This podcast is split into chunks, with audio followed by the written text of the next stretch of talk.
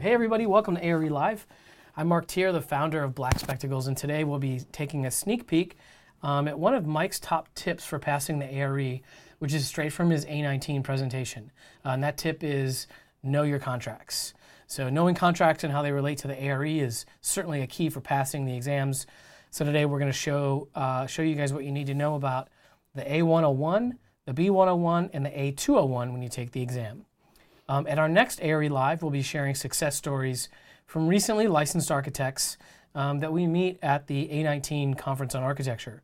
So you'll be able to listen to useful study habits and exam taking strategies from different attendees who've passed ARE using uh, black spectacles. So you, uh, you can stop by our booth, which is number 7138, and uh, we will be giving away free black spectacles t shirts and I think some pop sockets. Oh, the T-shirts so, are always a big draw, so you got to. Yeah, we're doing pop sockets this year, so that's we'll pretty cool too. Goes. Yeah, yeah. So, um, so anyways, uh, if, if, you're going to be there, uh, f- feel free to stop by for sure.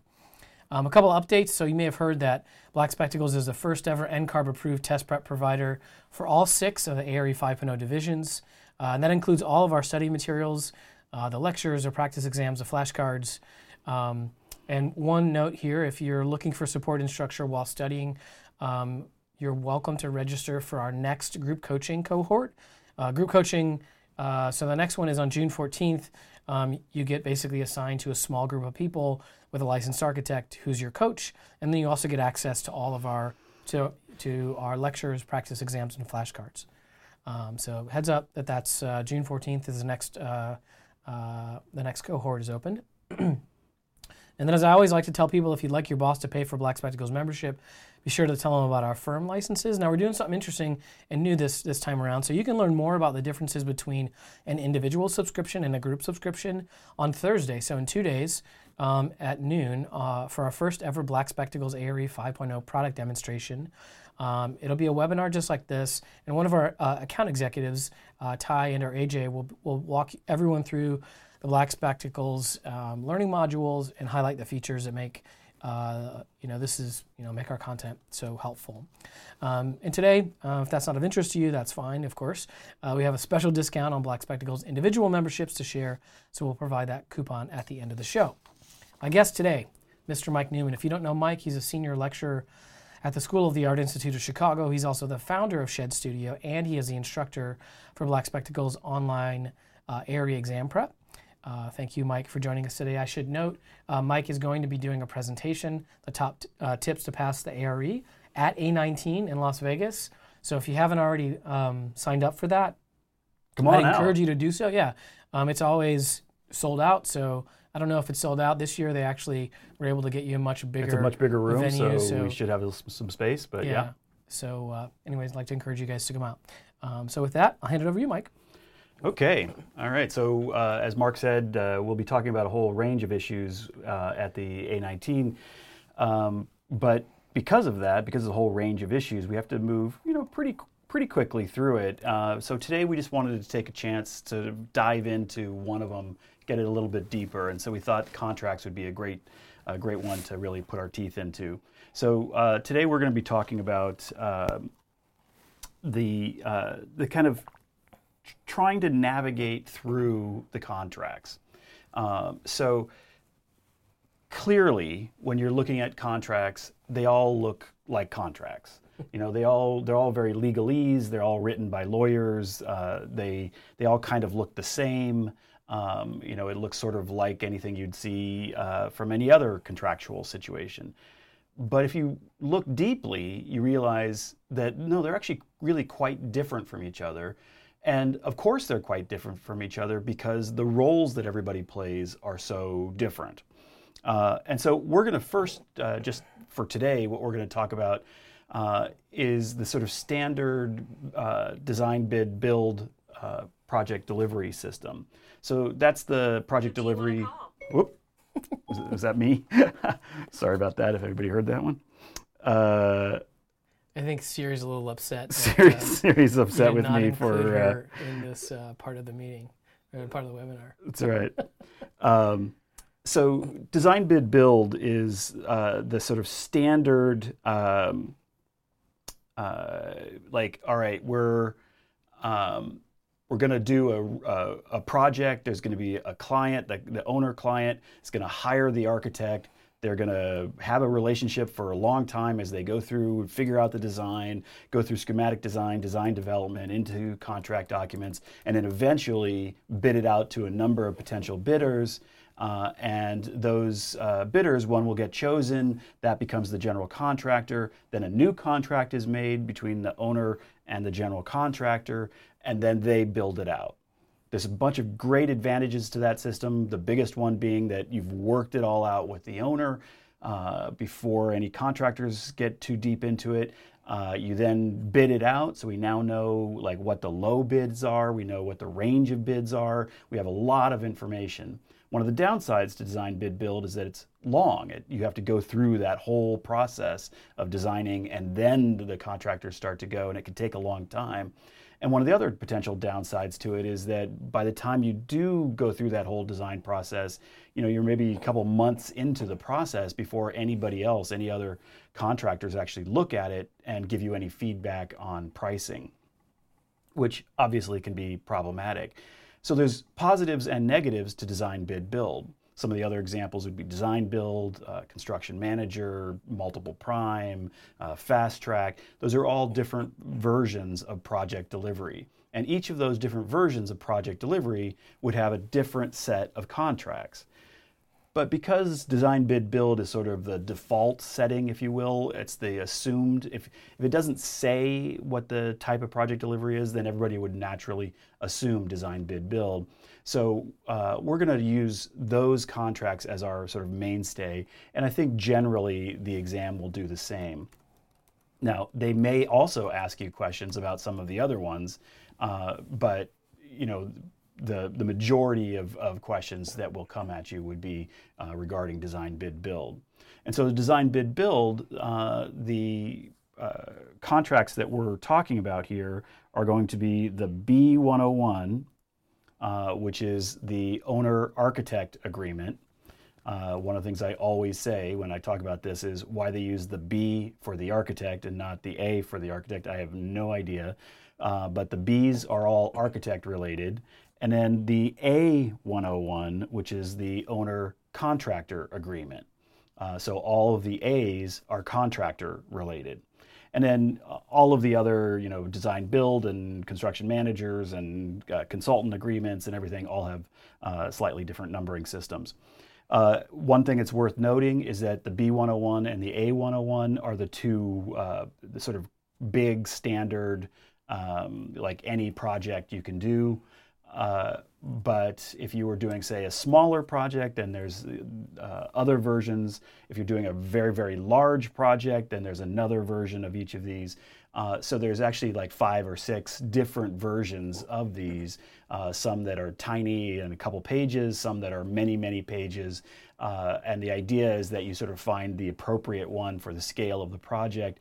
Like it doesn't really make excuse me, doesn't really make any sense to uh, use a 40-page document to do, uh, you know, a kitchen edition. Um, so you would frighten off your clients if you if you did that, right? So you try to find the right contract for the particular job that you're talking about. But if we're going to sort of talk standards, the B101 and the A101 are the two flagship uh, contracts of the whole system. If you actually went and listed them all out, I there's hundreds of different contracts by the time you go through all the variations.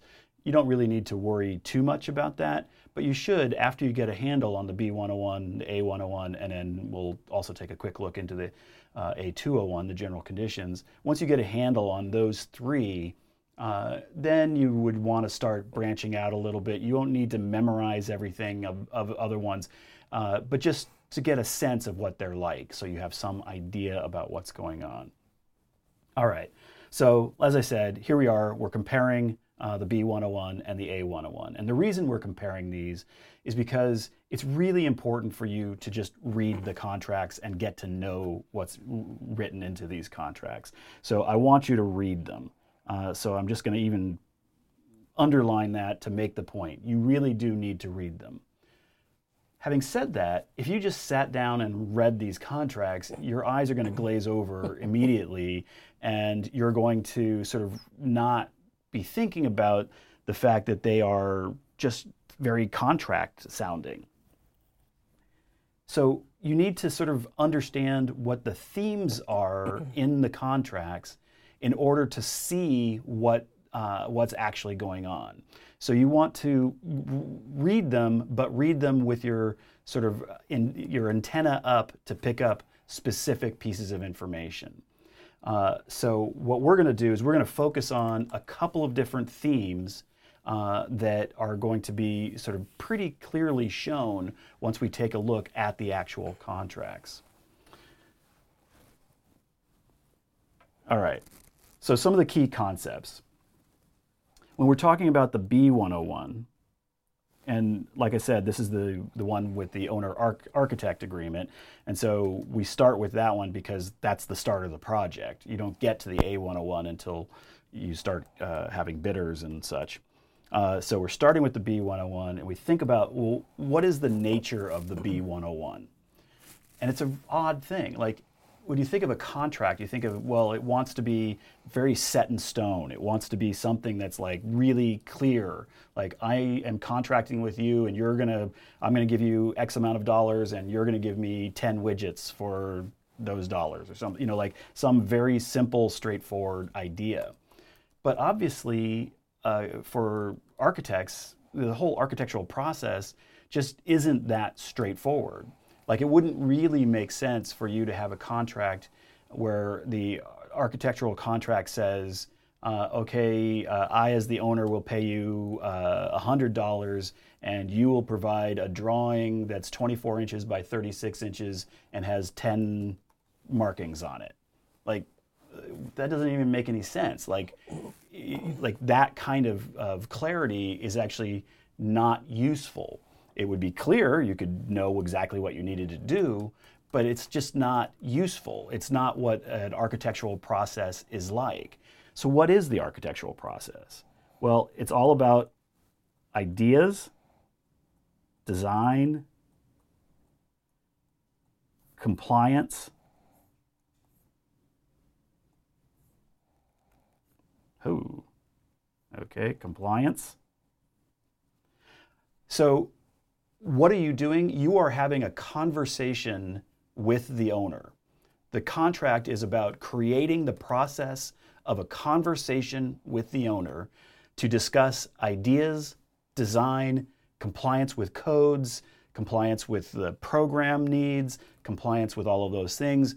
And you're going to develop a, oh boy, design intent.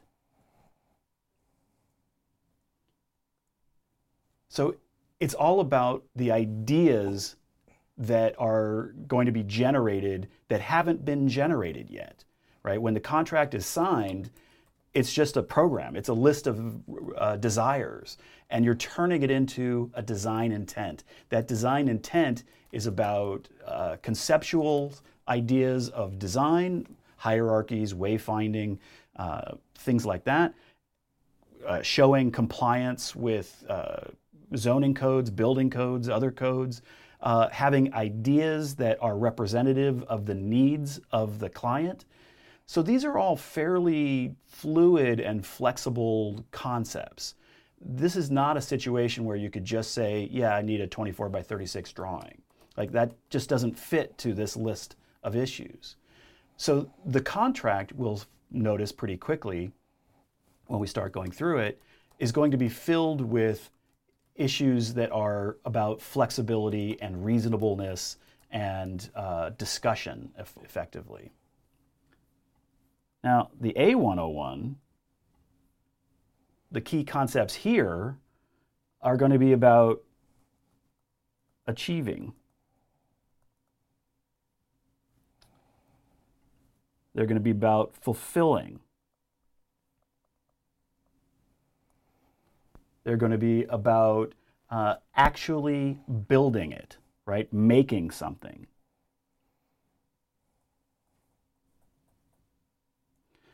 So, effectively, what's being said here is while the B101 is all about this sort of flexibility and inclusiveness of discussion ideas and trying to find a balance between uh, compliance issues and design intentions, uh, the A101 is all about did you build it?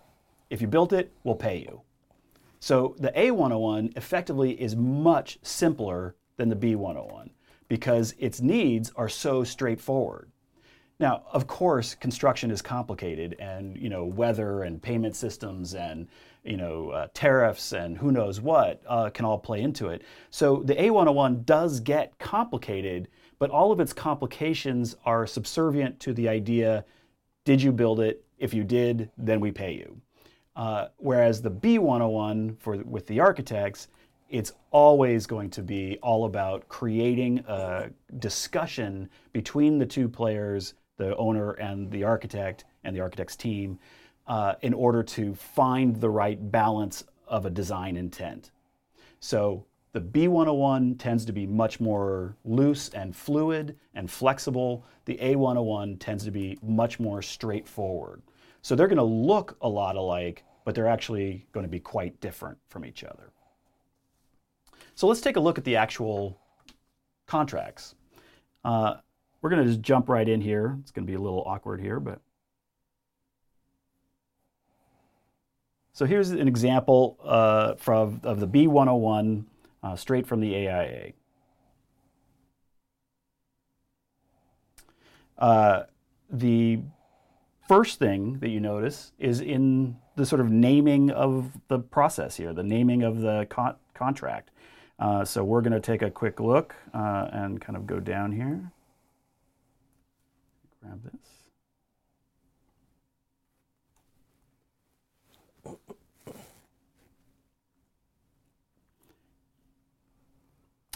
Uh, all right, so we start looking through and we see uh, that there's a, a, name here, and it's okay. It's the it's an agreement between uh, the architect is listed, and there's the name of the architect, Fab Design Studio, and here's the project name. Uh, the uh, owner is listed. The Black Spectacles, in this case, is uh, presumed to be the owner. And then there's a project description spot. We can list out uh, everything that's there. So there's all sorts of information uh, that's being gathered in this in this moment here in order to sort of fully dress up uh, kind of everybody knows exactly what's going on. And at the bottom of that page is the owner and the architect agree to the following, right? And then comes all sorts of uh, information. So we've then we've got uh, all of the uh, essentially the table of contents of what the rest of the uh, contract is going to look like. Let's, okay, so we just looked at the naming. Let's take a look at the A101 uh, and take a look at what the naming looks like there.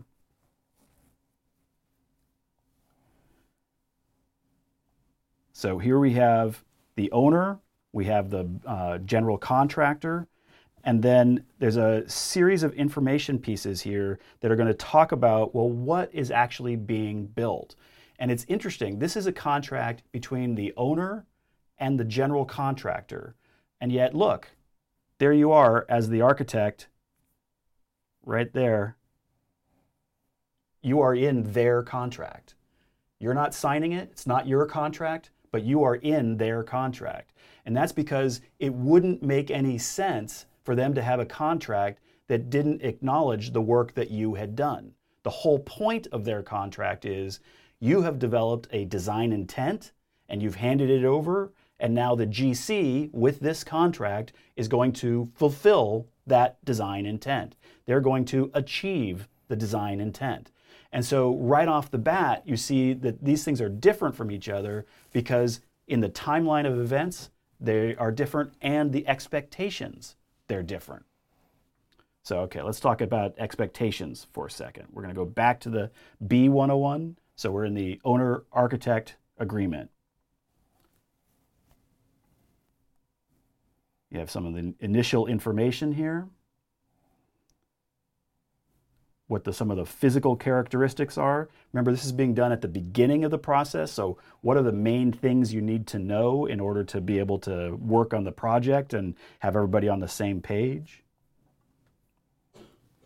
Some estimates for what the uh, construction budget can be. Uh, doesn't really make any sense for the architect to work on a project if they don't have an idea of what the budget is. Obviously, you would design, you know, to uh, your your desired budget, not the actual budget. Uh, there's then a place there to talk about uh, the timeline and kind of all those things that are going on. I'm going to keep moving forward here for a second.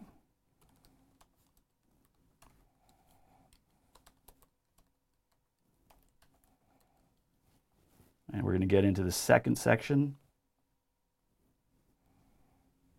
This is all the consultants here that were being listed out, all the other people who are uh, being brought in. All right, and here we are in the Article 2. Uh, and Article 2 is about the responsibilities that the architect is going to be taking on. So let's just, as an example, read out one section. So I'm going to read out section 2.2. So that's right here. The architect shall perform its services consistent with the professional skill and care ordinarily provided uh, by architects practicing in the same or similar locality under the same or similar circumstances. The architect shall perform its services as expeditiously as is consistent with such professional skill and care and the orderly progress of the project. So what, what's happening there is that this is you probably have heard of the term the standard of care. This is this idea of like what are you being legally held to when you talk about a contract? Well, it's not that the project is going to be perfect or beautiful or any of those things because there's no way you could really contractually do that. Like it wouldn't make any sense to say I guarantee you with this contract this will be the most beautiful building in the world. Like how would you ever do that contractually? It doesn't really make any sense. But what you can say is that it's competent and it's designed in a way that will be compliant with the codes and it will meet all of the basic needs that the client has asked uh, for the architect to do. And if it doesn't for some reason, if there's some problem point that comes along the way, then the question of whether you did it accurately, whether you were negligent or uh, responsible, is going to be well, what would a another architect in a similar situation doing a similar project in a similar location, what would they do? Would they have made the same kinds of decisions that you made? So it's in the end, it's not about the beauty or any of those things. It's about is it competent and is it going to uh, fulfill the basic needs, right? Those are very slippery ideas, right? It's sort of uh, talking about you're going to do your work as expeditiously as possible. Uh, you're going to uh, you know, inform the owner of the flow of the project. You're going to uh, have discussions with the owner. Like if we then kind of move on to uh, a little bit farther down the way here.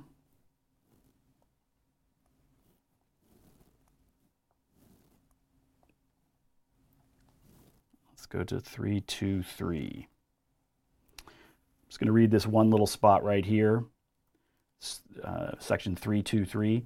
The architect shall present its preliminary evaluation to the owner and shall discuss with the owner alternative approaches to design and construction of the project. The architect shall reach an understanding with the owner regarding the requirements of the project.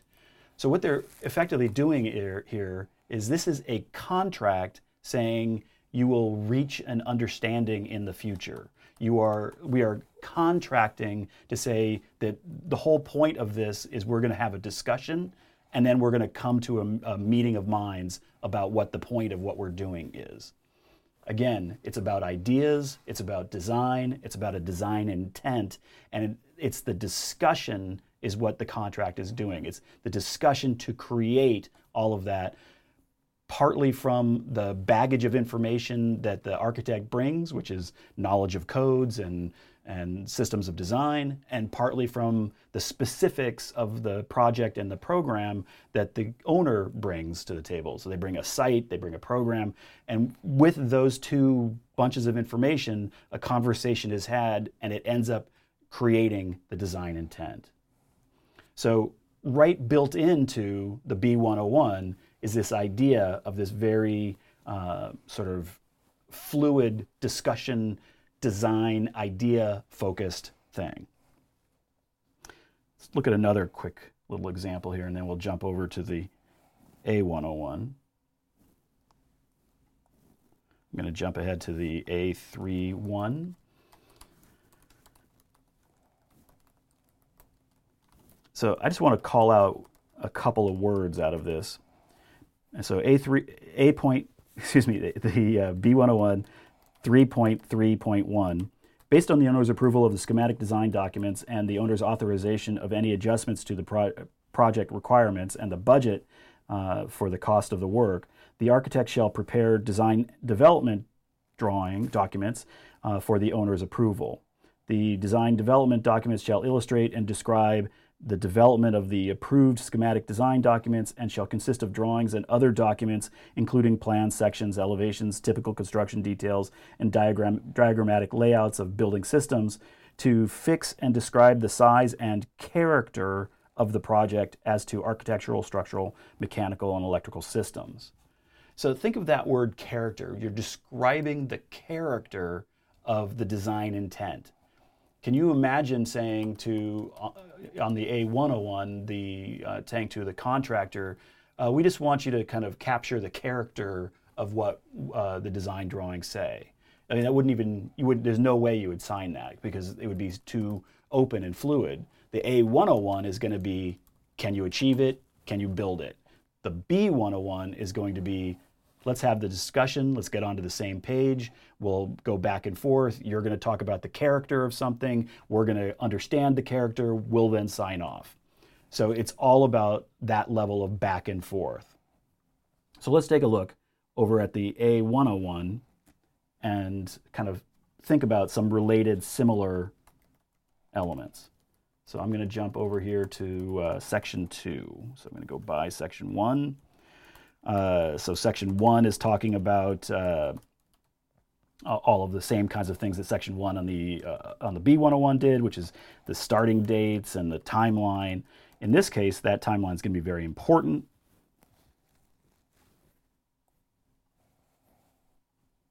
Okay. Here's Article 2, the work of this contract. The contractor shall fully execute the work described in the contract documents, except as specifically indicated in the contract documents to be the responsibility of others.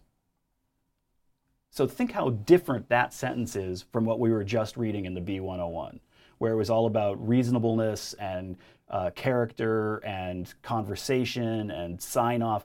What this one says is the contractor shall fully execute the work, period, right? This contract is about finishing the building.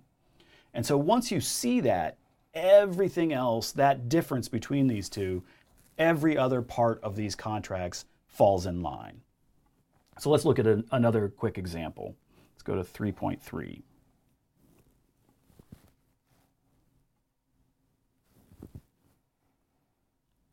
Okay, under 3.3.3, if the contractor fails to achieve substantial completion as provided in this section, liquidated damages, if any, shall be assessed as set forth in blah, blah, blah.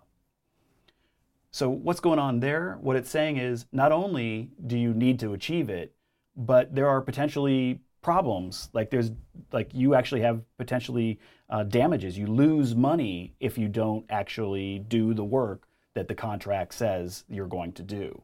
So it's not just that it says you have to complete the project, it's that the whole contract is built around the idea of how do we make sure that they actually complete the project. Now, there's also lots of protections for the contractor built in. How do we make sure they get paid uh, reasonably? How do we make sure that something that's out of their control, like weather or something like that, doesn't uh, force them into an unreasonable situation? There's plenty of protections for the contractor, but no matter no matter how you read this document, it is about describing how they're going to achieve the work, they're going to build the work, uh, and then the owner will pay them. Uh, now, the process of paying is interesting and complicated with retainage and all sorts of other intriguing things, which we can talk about elsewhere. Uh, so it's it's complicated, but the gist of it is very simple and straightforward. Let's jump back to the B101 for a moment and we're going to look at uh, controlling the, the costs of the project. So I'm going to jump kind of far ahead here and go to 6.3.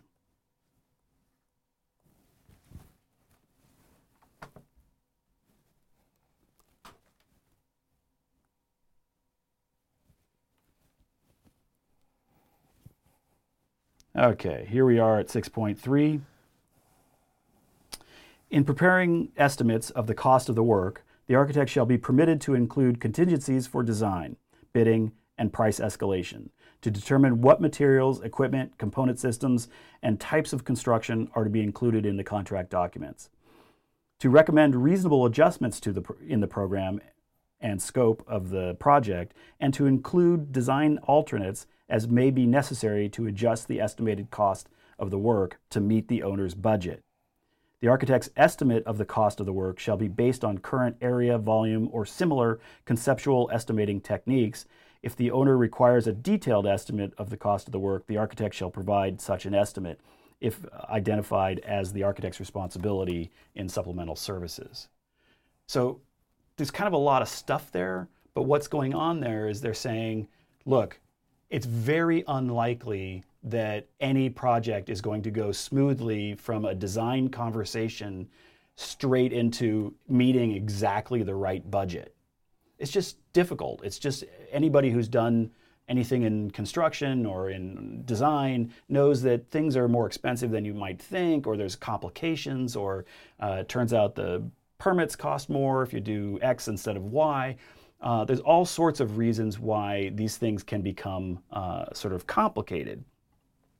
So, what 6.3 is delineating in the owner architect agreement is saying, look, expect there to be a flexibility built into this by having the architect not only make a design, but also make alternates that might be more appealing to the owner, but where the architect knows it'll cost more and they need to be able to take the alternate out or put it in, match it to the to the to the budget, uh, get information on different design possibilities, different materials, things like that, because there's a fluidity to this process.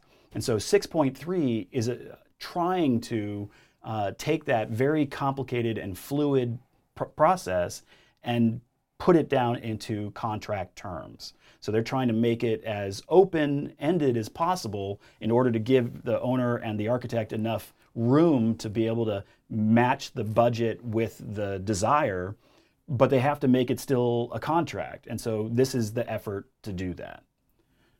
So now we're going to take a quick look at the A101, the owner contractor agreement.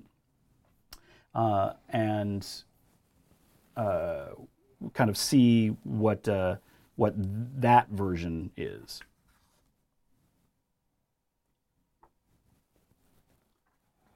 So when we look at uh, the 4.2 section,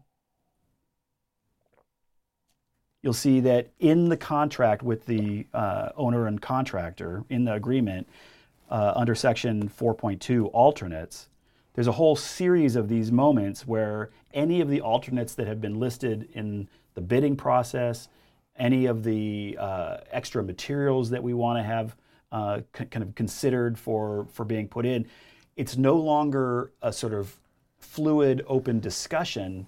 Now there's a place and a price, a place and a price.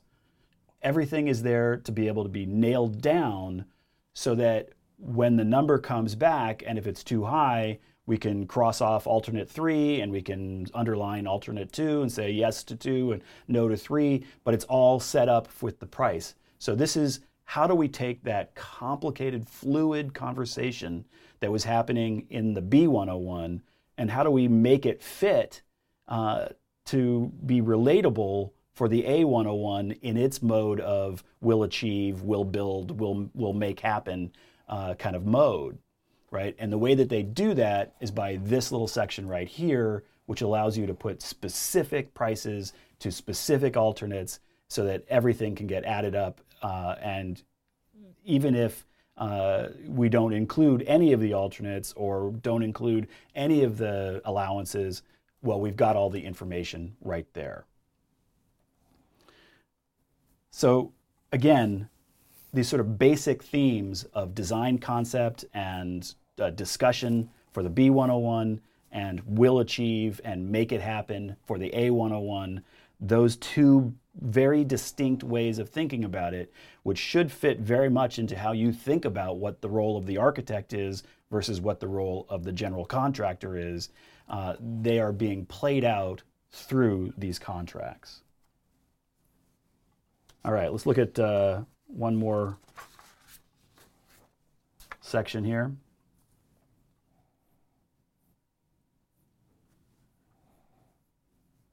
going to go to the B101 for a moment. So this is the owner architect agreement. And we're going to look at 3612. Oh, that's 6 1. Oh, I'm sorry. Hang on quick second here. Let me get myself oriented. Perhaps one of the things to note here, Mike, while you're looking through these, is that the NCARB, so the ARE, which is written by NCARB, um, specifically uses the AIA contracts. Absolutely. Um, uh, to test you on. Uh, but you should note that there are other contracts out there that other organizations have created. Um, but the AIA um, has created the primary contracts. Of course, they're written, um, you know, to try to help sort of balance all the, the differing needs between architects and the client and the contractors and engineers and so forth. But the AIA is writing them. But there are other organizations who write some too. So sometimes you'll come across different types of contracts. But in this case, when you're taking the uh, the ARE, um, you really only need to focus on the AIA contracts, which is why Mike's going through this. Right. And you'll also, I mean, you can imagine if you were a contractor, you might think, really, we're going to use uh, contracts that were designed by the Architecture right. Association, like right. That, that that could be a little problematic. So other other players definitely have some issues with the, with these. But in general, most people they've they've been developed over many generations, and there's a lot of uh, court history, litigation history, precedent that has been built up over decades. Um, and so, in general, they're pretty well accepted. But you absolutely will see multiple versions of this. Uh, other people who, who produce these. All right, so I'm going to look at section uh, 3.6.1.2.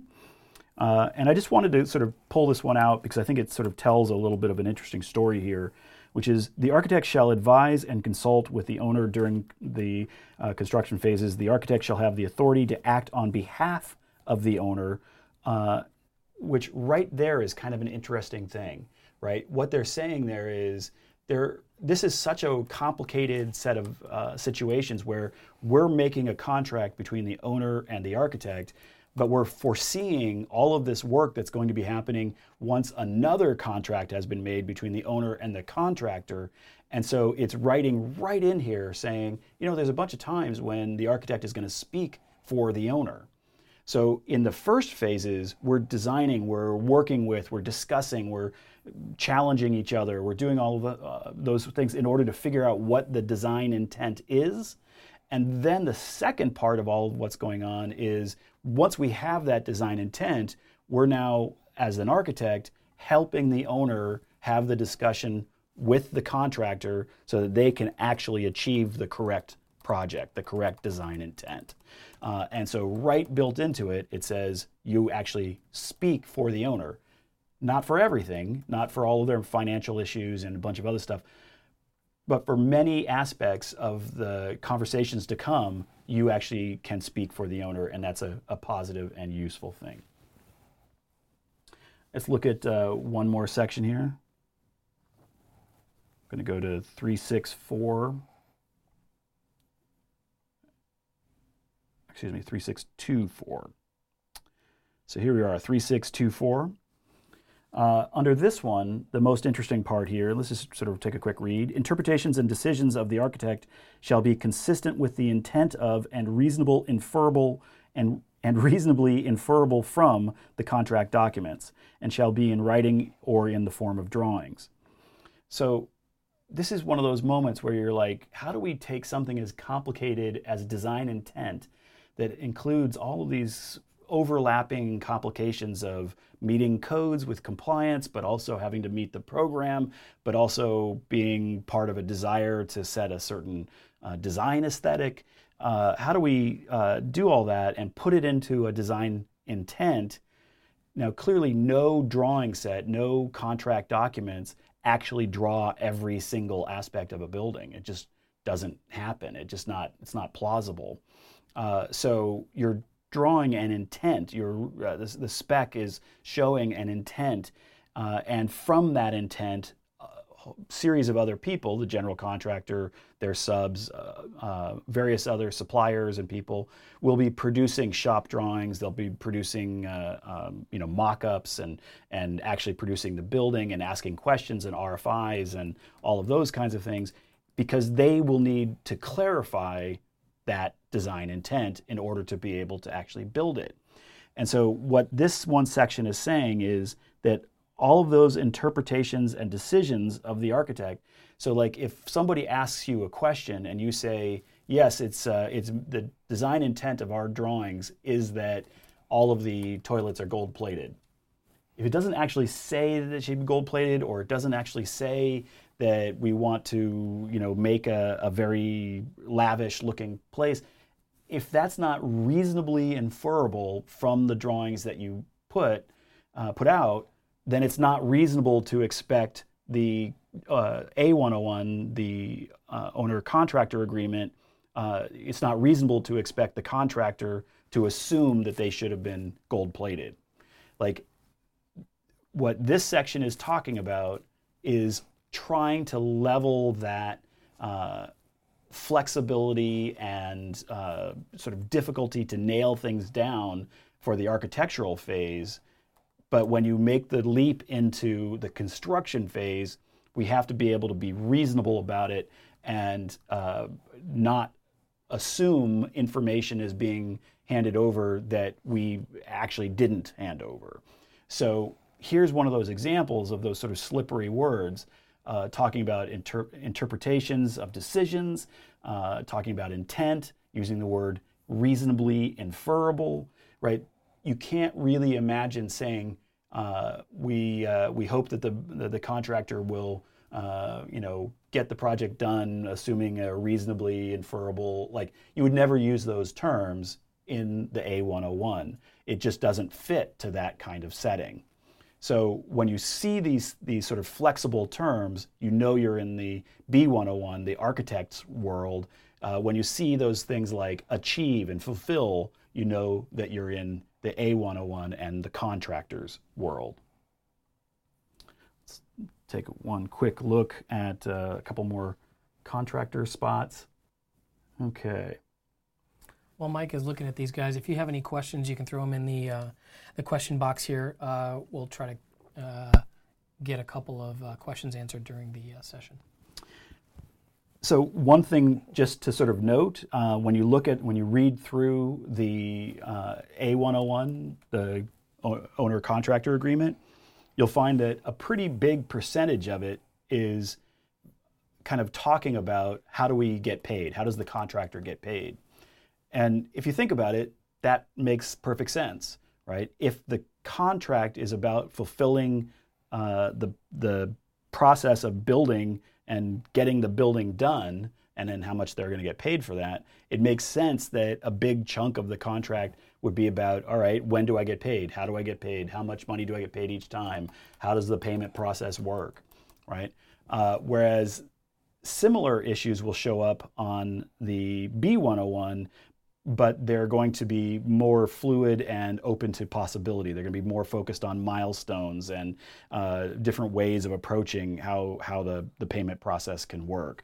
So, again, once you start reading through the two of them, as long as you have these themes in mind, you should be able to sort of have a pretty clear idea uh, of what's going on. And then I'm going to look at one more thing on this. I'm going to jump to Look at uh, Article 9. So here is the spot where you realize when you think about what your job is, your job is to design something, it's to, you know, uh, do models, it's to make sections and plans and all of that. But what effectively you're doing, and obviously there's many ways to think about what your job is, but what, for this purposes of this conversation, effectively what you're doing is you are making the contract between the owner and the general contractor. So Article 9 says, all right, here's what this contract is based on. So we've got the contract, the drawing, uh, titles, and what the date. Now that might change over a span of time. Hence, you might have multiples. Uh, contract can get updated with new dates if there's a new new drawing set, but you can't have the A101 function if it's not referencing a specific set of contract documents. The reason they're called contract documents is because they are part of this contract. They get pulled into the contract by this Article 9 right here, where we list them out and it becomes like the contract is meaningless unless there's a drawing set and a specification set and whatever else is part of the, the contract documents listed here. Because if it's not listed here, then it's not part of the contract and there's no there's nothing to achieve. Uh, there's no design intent available to uh, achieve by the contractor. So a key section there. I'm going to look at one last one, and then we're going to look at uh, one other little little bit before we uh, end this off. One thing while Mike is searching for that, uh, let's see who asked that question.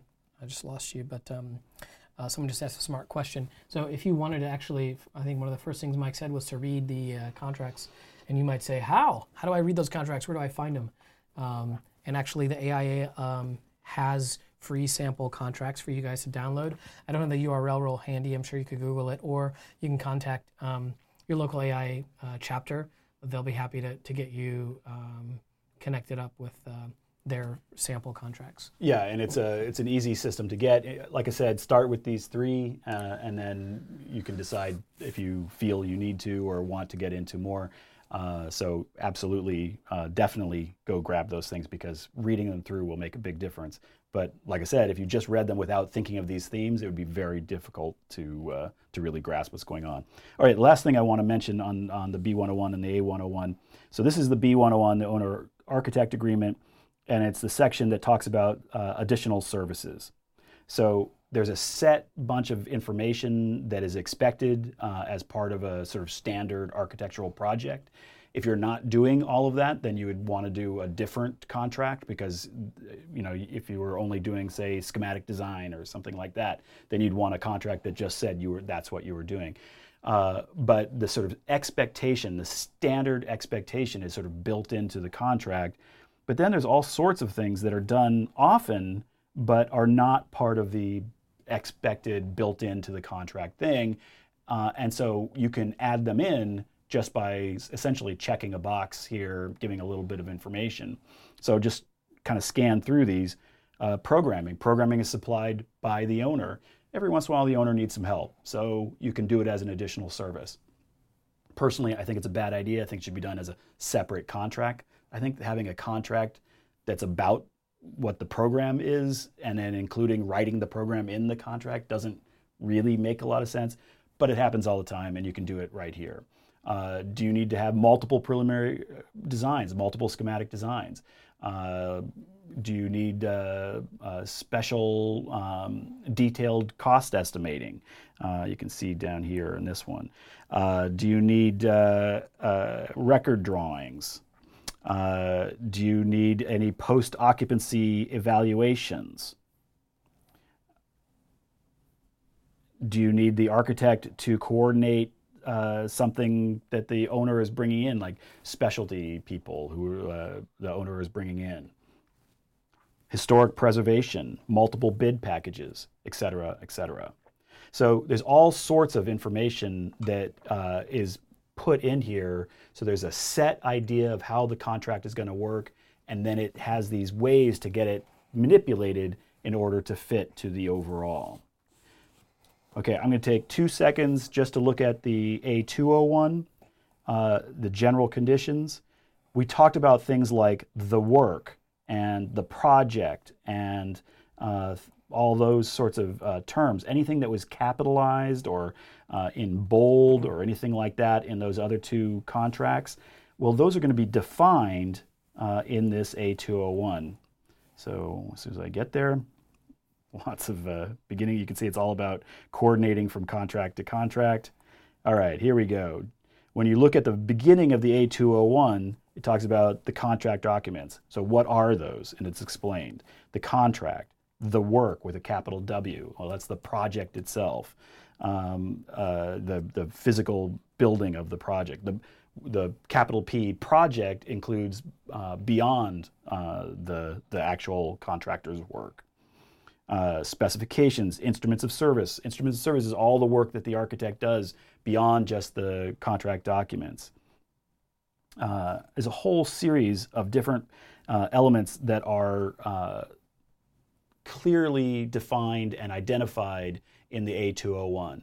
And the whole point here is that you, by having the A201 exist, it allows us to have a simpler version of the A101 and the B101 and all of the consultant agreements and the construction manager agreement and et cetera, et cetera.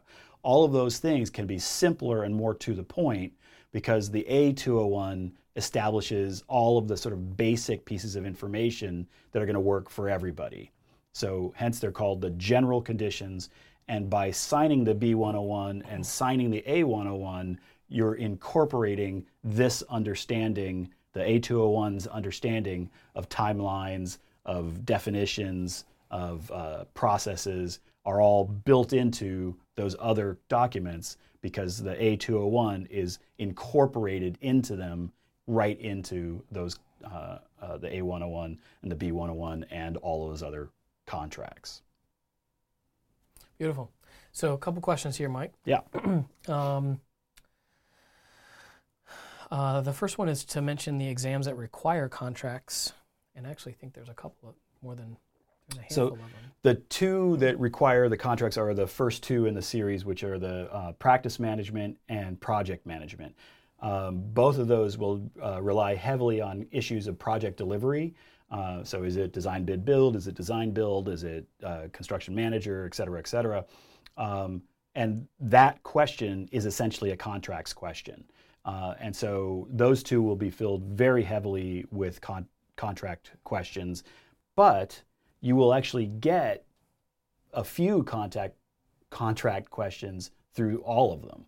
Um, and the other one that I would uh, mention specifically would be the last one, which is uh, what's it? CE, construction and, evalu- and evaluation. um, uh, that one, because your role uh, is essentially to help the owner understand what's going on and to help the contractor fulfill their their contracted uh, need to uh, to actually make the building. There's a lot of little contractual elements there, uh, change orders and construction change directives and all of those things that show up in these contracts. So you, you actually do it through all of them, but the first two absolutely, and the last one absolutely. The other ones a little bit less so, but they'll definitely show up. Okay, uh, and one more question here. When a problem arises on the job site, so this is from Jay. Uh, Jay says, when a problem arises on the job site, the contractor will have to communicate it through the architect, who would then pass it along to the owner. Would it always have to be done through writing, uh, aka a formal documentation, or can it be done uh, verbally? Um, it can be done verbally as long as it's written somewhere. So, what does that mean? That means uh, one of the things that the uh, NCARB you'll find as you go through, like, um, if one of the possible answers is make it into a bureaucracy, that's the answer, right? So, if somebody does something verbally, uh, let's say an owner changes uh, part of the design, like in the middle of the process, they realize uh, now that they understand the drawings better, they they want to take something out of the design. Well, then it should affect. It should be show up in the design log that the architect keeps. If the contractor says something that should go to the owner, it should make it into the meeting minutes that the owner is then privy to and can uh, have uh, be can then respond to. Uh, it might make it into if there's a specific response that's needed, it would make it into the action items on the meeting minutes that then uh, become a memo that goes to the owner and that they're then expected to respond to it. So parts of the uh, of the process can be done verbally, um, but uh, from an NCARB standpoint, from an exam standpoint, it should all eventually be found in some documented form. Beautiful. All right, great. Well, we'll go ahead and end it there. So, Uh, for everybody here, uh, our next ARE Live podcast, uh, we'll be sharing the best tips and tricks from A19 and those attendees who we've met there and who've passed the ARE. Again, if you'd like to come by and, uh, and meet us, you're welcome to do so. We will be at booth 7138, so we'll be there uh, for the whole thing. Um, we've also posted a link in the chat box in the GoToWebinar control panel, so you can go uh, just down there and click that link, or you can go to blackspectacles.com slash podcast to register to attend. Uh, to learn more about our ARE exam prep curriculum, you can go to blackspectacles.com where you can try out any of the free course videos. And if you would like your boss to pay for your membership, be, for, be sure to uh, visit um, blackspectacles.com slash firm to learn more about our firm memberships of any size. Uh, for those of you who are ready to start preparing for the ARE right now, you can use coupon code KYC52819PC to get a 15% discount for the entire duration of your exam prep membership. And then finally, tomorrow we'll send you an email follow up about today's live broadcast. So please let us know what you think. Share any suggestions you may have. I promise that uh, we read every word that you write and use them to tune our next episodes. So look forward to seeing uh, many of you at A19. Uh, and for those uh, who've tuned in, Yeah. uh, thanks for watching. and come on out and come out and see us and come talk to me and tell me what uh, what's going on. Uh, and don't be afraid to read the contracts. Just dive in, get them downloaded, dive in and read them. Uh, it's the it's by far, now that you have an understanding of how these things work, it's by far the best way uh, to get into the detail. Awesome. All right, thanks, guys.